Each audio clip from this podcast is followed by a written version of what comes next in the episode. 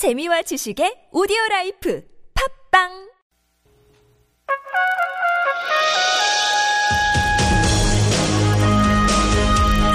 열린 인터뷰 시간입니다. 새누리당의 20대 총선 패배 원인을 담은 백서가 발간됐습니다만 비박계는 확실한 친박 책임론이 빠졌다며 반발하고 있습니다. 비박계 당권 주자인 정병국 의원은 당 대표에 당선되면 총선 백서를 다시 발간하겠다 공약하고 나섰는데요. 새누리당 정병국 의원 직접 연결해 얘기 나눠보겠습니다. 안녕하세요. 예, 안녕하세요. 정병국입니다. 예, 다시 반갑습니다. 예, 반갑습니다. 새누리당 총선 패배 원인을 분석한 백서인이 공개됐는데 진실지 진실치 못한 백서다 이렇게 보신다고요? 예, 그렇습니다. 오로지 개파 패권주의에 대해서 굴복한 그런 이 백서다 이렇게 보고요. 참으로 안타까운 것은 반성조차 두려워하고 비겁해하는 이런 백서였다 이렇게 보여집니다. 예. 아예 백서로서의 형식을 담지 못한 거죠. 이번에 발표된 것은 백서를 만들기 위한 기초 자료를 나열한 것에 불과하다. 저는 이렇게 봅니다. 왜 친박 패권에 굴복하는 백서가 나오게 됐을까요?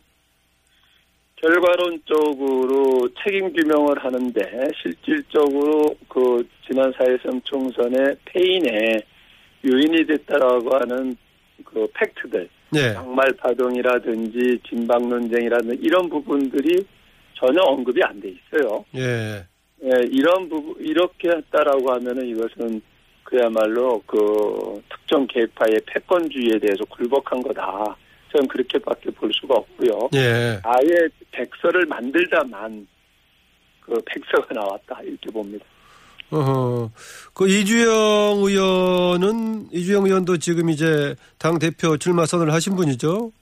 예, 어, 백서에서의 꼽은 가장 큰 패배 원인은 친박과 비박 간의 계파 갈등이다라고 진단로 된 걸로 꼽으셨고 그래서 계, 어, 전대가 나아가야 할 방향도 제시했다. 전대에서 개파 청산에 앞장서겠다라고 얘기했던데요. 그분은 출마 선언을 할 때 분명하게 이번 총선 패배의 원인 제공자에 대해서 그 처벌하겠다고 했어요. 예. 책임을 묻겠다 이렇게 분명히 했는데 왜 말이 바뀌었는지 잘 모르겠고요. 예. 저는 이렇게 생각을 합니다. 우리 모두가 혁신을 부르짖고 있어요. 혁신을 하려면 뭐가 잘못됐는지 정확하게 알아야 되죠. 예. 저는 백서를 만드는 게 뭐 책임자 처벌을 하기 위해서 만든다고 보지는 않아요. 예. 저는 그거는 별개의 문제고 백서를 만드는 것은 우리가 어떤 전략을 가지고 어떤 일을 했는데 그것이 결과가 이렇게 나왔다. 그 과정 과정에서 어떤 우리 우리가 내놓은 전략은 이런 거였는데 어떤 어떤 사건이 벌어졌고 그로 인해서 이런 부분들이 실행이 안 됐다거나 또는 그런 전략이 부재 부재했거나 문제가 있었다거나 이런 부분 하나하나 짚어가는 게 백서거든요. 예. 그 백서를 만들어 놓으면은 그럼 그것을 근거로 해서 당을 어떻게 바꿀 건가? 두 번 다시 이러한 그 오류를 범하지 않게 해서 우리가 무엇을 할 건가? 이 내놓는 것이 그 혁신이거든요. 예. 근데 근본적으로 그러한 어떤 구체적인 문제점도 제시를 하지 않고 그냥 여론 수렴을 해서 그 이제 백서를 만드는 근간 자료가 되는 건데 그걸 그냥 나열하는 거예요. 예. 그것도 특정 계파에 대해서는 팩트들은 다 빼버리고요. 예. 이건 백서가 될 수가 없는 거죠. 또 이렇게 되면은 결과론적으로 혁신도 할 수가 없는 거예요. 음. 결국은 주자들이 내놓고 있는 혁신하겠다라고 하는 것은 헛말이 되는 거고요. 예. 이게 허언이 되는 거죠. 결국 저는 그래서 제가 당 대표가 되면 진정한 혁신을 위해서 누구를 처벌하기 위해서가 아니라 진정한 혁신을 위해서 무엇이 잘못돼서 4.13 총선의 결과를 갖고 왔는지 하는 진정한 백서를 만들 겁니다. 아, 그래서 혁신을 위한 출발점으로서 예, 백서를 만들겠다. 예, 기관으로 해서 이제 근간으로 해서 혁신을 해나가야죠. 예. 그럼 현 시점에서 이제 백서라든가 작업을 해봐야 알겠지만은 현 시점에서 새누리당 혁신 과제가 무엇인가에 대한 정병국 의원의 생각과 판단도 있을 거 아니겠습니까? 결국 그런 거죠. 그 첫 번째는 당청 간의 관계가 원활하지 못했다. 예. 그로 인해서 여야 관계도 부재했다. 그, 음. 그 가운데서 우리 새누리당의 존재감이 없었다 하는 게 첫 번째고요. 예. 두 번째는 이렇게 하게 만든 그 개파주의, 그 특정 개파의 패권주의가 예. 결과적으로 이런 결과를 가져왔기 때문에 이 개파를 청산하자는 건 누구나 다 하는 얘기 아니겠어요? 예. 그래서 말로만 하는 거예요, 말로만. 예. 예. 하면서 또 그 뭐 개파 옹립론 그리고 뭐 서청원 의원은 옹립을 하자 그러면 사람들이 몰려다니고 예. 또 거기에 흔들려서 지난 4.13 총선의 중요한 그 책임자 중에 한 분인 그 패배 요인의 하나였던 그 당사자가 출마를 하느니 안 하느니 그러면서 지금 8월 9일 날 열리게 되는 전당대를 희화하고 있고 예. 들에게 정말 코미디를 만들고 있는 거예요. 예. 이러한 과정 속에서 과연 우리가 혁신의 의지가 있는지 없는지 그리고 그 계속 그런 부분들을 언론 플레이나 하고 있고 저는 참으로 안타깝게 그지가 없습니다.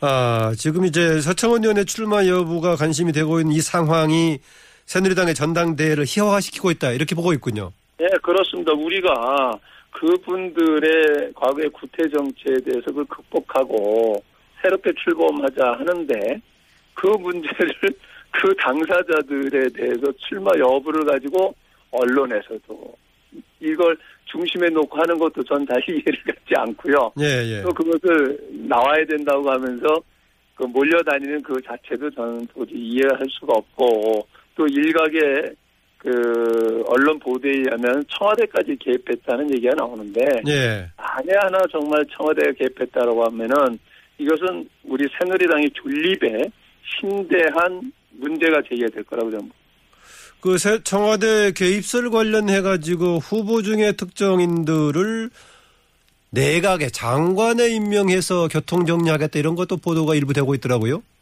저는 있을 수 없는 일이라고 보고 만에 하나 이게 사실이라고 하면 판을 깨자고 하는 거예요. 예.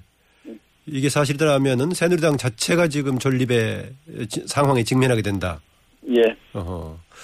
그 어제 상대 후보라고 할 수 있는 이른바 친박계 이정현 의원하고 영국 햄릿 관람하고 저녁 함께 하셨죠. 예, 그렇습니다. 보니까 이정현 의원이 저 페이스북에다가 그 정병국을 엄청 칭찬해왔더라고요. 문화 예술에 대해서 장르를 초월해서 식견이 넓은 분이다. 생각이나 배려의 심이 아주 크다. 개혁 세력이면서 합리적이다. 칭찬을 많이 해놨더라고요. 어떤 자리였습니까? 예, 과분한 칭찬인데요. 네. 그, 어젠 그, 저, 이정현 의원하고 이런 대화를 했습니다.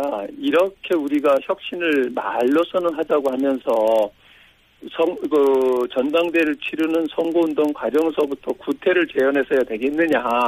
돈 쓰고, 줄 세우고, 밥 먹고 하는 것은 우리가 좀 지양해야 되지 않겠느냐. 예. 그래서 이 선거운동 과정서부터 아 저 사람들이 새누리당을 맡게 되면은 뭔가 바뀌겠구나 하는 것을 그 시그널을 좀 주자 이런 얘기를 했어요. 예. 그래서 선거운동서부터 좀 같이 바꿔보자 이런 대화를 했고요. 거기에 전격적으로 그 동의를 해서 그러면은 우리가 일정 맞는 대로 첫 번째 이걸 해보자. 그래서 어제 일요일이었고 그래서 마침 그 그런 공연을 같이 보면서 문화에 대해서 우리의 생각을 전달하자. 이렇게 해서 같이 시작이 된 거고요. 예. 이게 어제 끝나고 나서 논의하기를 참 좋다. 이걸 지속하자. 이렇게 해서 다른 후보들한테도 저희들이 제안을 그 하기로 했고 이미 어제 끝나고 나서 내- 제가 몇몇 후보에게 제안을 하니까 적극 동의를 했고요. 예. 그래서 이제 앞으로 우리가 전당대 준비하는 선거운동도 함께하는 거 그러면서 우리 새누리당이 그동안 보여주지 못했던 면 좀 더 소홀했던 부분들 이런 부분들을 찾아다니면서 선거운동 그 자체 과정이 새누리당 혁신의 방향을 제시해주는 이러한 전당대를 치르자 하는 쪽으로 합의를 보아가고 있고요. 예. 조만간 국제적으로 논의를 해서 발표를 할 겁니다. 그 아까 이정현 의원이 페이스북에 이제 정병국 의원을 칭찬했다는 얘기를 했었는데 상대 후보인 이정현 의원 장단점 어떻게 보고 계십니까? 그럼 뭐 이정현 의원 하면은 거의 불가능에 가깝다라고 했던 호남 지역에서 재선을 하신 분 아니겠어요? 예. 그 자체가 그분이 얼마만큼 현장에서 국민들과 함께 눈높이에 맞는 정치를 생활 정치를 하는가 저는 아주 이게 모범이라고 봅니다. 이게 뭐 제가 늘상 생활 정치를 부르짖고 현장 정치를 부르짖고 합니다만 늘 우리는 그런 얘기를 하면서도 정치인은 자기들만의 리그를 해왔던 거예요. 국민들하고는 동떨어져서 이제는 우리가 이정현 의원 같이 현장 속에서 국민들과 함께 숨쉬면서 이런 정치를 해나가야 될 때다. 저는 그렇게 봅니다. 어, 이정인 의원은 밖에서는 이제 친박의 핵심의 한 사람으로 분류가 되어 왔었는데 실제로는 그런 그 개파 범주화로부터 벗어났다고 보십니까? 저는 이 개파가 없을 수는 없다고 봐요. 그 개파라고 하는 것은 어떠한 특정한 사람을 중심으로 해서 우리가 정권 창출을 하겠다라고 했을 때 뜻이 같으면 모일 수 있는 게 개파고 네. 또그 이념이 같거나 지향하는 가치가 같을 때 모일 수가 있는 거예요. 예. 그런데 지금의 그 친박은 그 과정에서 이제 정권 자- 그 창출하는 과정에서 개파가 있었던 거죠. 그런데 지금에 몰려다니고 있는 그 개파는 친박은 무엇을 지향하는지 잘 모르겠어요. 이미 네. 대통령도 만들었고 같이 만들었고 그런데도 불구하고 아직까지도 끊임없이 편가름을 하고 자기들 어떤 이해관계만을 쫓고 있는 이런 모습을 보면 저 참으로 안타깝죠. 예. 결과론적으로 뭐 대통령을 위한다 이렇게 얘기를 하는 대통령을 위하지 않는 사람이 새누리당이 어디 있겠고 대한민국이 어디 있겠어요. 쓴소리를 하는 사람도 대통령 잘 되라고 잘 되시라고 쓴소리 하는 거지 방법론의 차이일 뿐인데 예. 자기들만의 자기들만이 대통령을 위한다라고 하면서 이번 백서 결과론으로 보면은 내놓은 백서 결과론 쪽으로 보면은 모든 책임은 대통령한테 전가를 하고 자기들은 다 빠진 거예요. 예. 소위 말하는 진박이라고 했던 사람들은 결과론적으로 저는 이게 전혀 대통령에 도움이 안 된다. 음. 그거는 개파가 아니다. 패권주의예요. 패권주의. 그렇기 때문에 그 비난을 받고 비판을 받는 거죠. 예. 그 김무성 전 대표도 비박의 비박이 당 대표가 돼야 된다 이런 입장을 몇 번 얘기하신 것 같고 오세훈 전 시장도 어느 언론과 인터뷰에서 보니까 비박의 당선의 필요성을 얘기했는데 이게 그 당의 혁신 또 총선 책임론 차원에서 그렇게 제기를 하고 있는 걸까요? 이런 거죠. 비박이라고 하는 건 어떤 그룹이 있는 게 아니지 않습니까? 예. 그 패권주의에 매몰되어 있는 친박도 그것도 부족하고 진박이라고 하는 사람들이 어떠한 특정인을 옹립을 해가지고 또 하려고 하니까 이건 도저히 아니다. 그렇게 생각을 하고 또 친박 쪽에서 하게 되면은 그동안에 그 총선 패배 요인이라든가 이런 국정의 난맥상이 당의 존재감이 없고 청와대의 하수적 노릇을 했다, 당이. 예. 뭐 출장수다 이런 언론에서 비판까지 받지 않습니까? 이런 구조를 과연 친박계에서 당 대표가 되면은 구조를 이런 구조를 바꿀 수 있겠느냐는 거예요. 예, 예. 결과는 또 그렇게 되니까 그런 분들도 다 이번에는 친박이 아닌 사람이 맡아야 된다. 음. 그래야지 국민들의 입장에서 봐서도 아 새누리당이 바뀌고 있구나 이런 그 것을 이제 암시를 하게 되는 거고요. 예. 그 과정 속에서 그 당이 다시 하나가 될 수 있다라고 보는 관점에서 얘기를 하는 걸 거라고 저는 봐요. 예. 그래야지 제- 정권 재창출을 해낼 수 있다 이렇게 봅니다. 현 시점에서 친박이 아닌 사람의 당 대표가 필요한 입장이신데 이를 위해서 컷오프 방식이 아닌 뭔가 또 후보 단일화도 필요하다고 보십니까? 저는 후보 단일화를 위한 단일화는 있을 수 없다고 봐요. 네.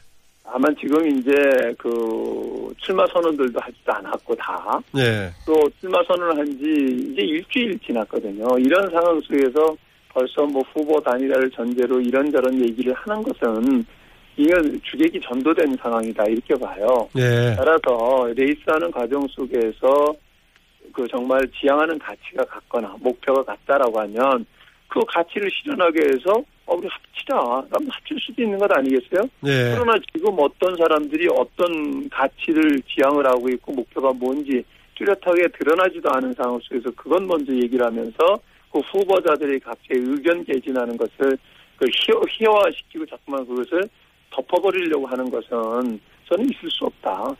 그렇게 봅니다. 네. 그 다른 사안 하나 질문 드리겠습니다. 네. 어, 사드 지금 그 관련 문제인데요. 황교안 총리 지난 금요일 날 이제 성주에 갔다가 이제 봉변당하는 등 여러 가지 이제 논란이 되고 있는 상황인데 그 정부 쪽에서는 외부 개입 얘기를 좀 꺼내면서 국면을 전환시키려고 하고 있는데 어느 게 지금 핵심적인 문제라고 보십니까? 일단은 뭐 사드는 저는 뭐 이 국면에서 필요하다고 봐요. 네. 저는 2년 전서부터 사드라고 하는 것을 카드로 활용하자 했고요.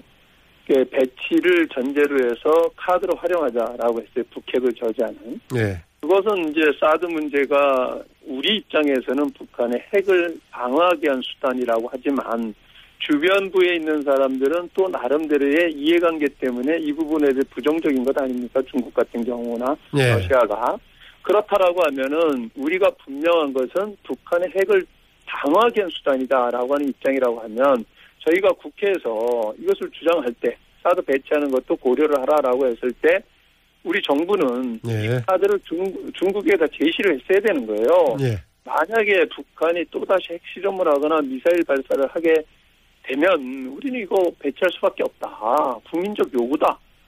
아니 핵, 뭐, 저기 머리에다 핵을 이고 우리가 어떻게 견딜 수가 있느냐. 예. 그러니 당신들이 이게 배치하는 것이 당신들 이해관계에 반한다라고 하면 당신들도 적극적으로 나서서 북한의 핵이나 미사일 발사하는 것을 저지하는 데 동참해달라. 예. 이렇게 요구를 했어야 되는 거예요. 국내적으로 문제를 푸는 방식에는 좀 문제가 있다고 보군요.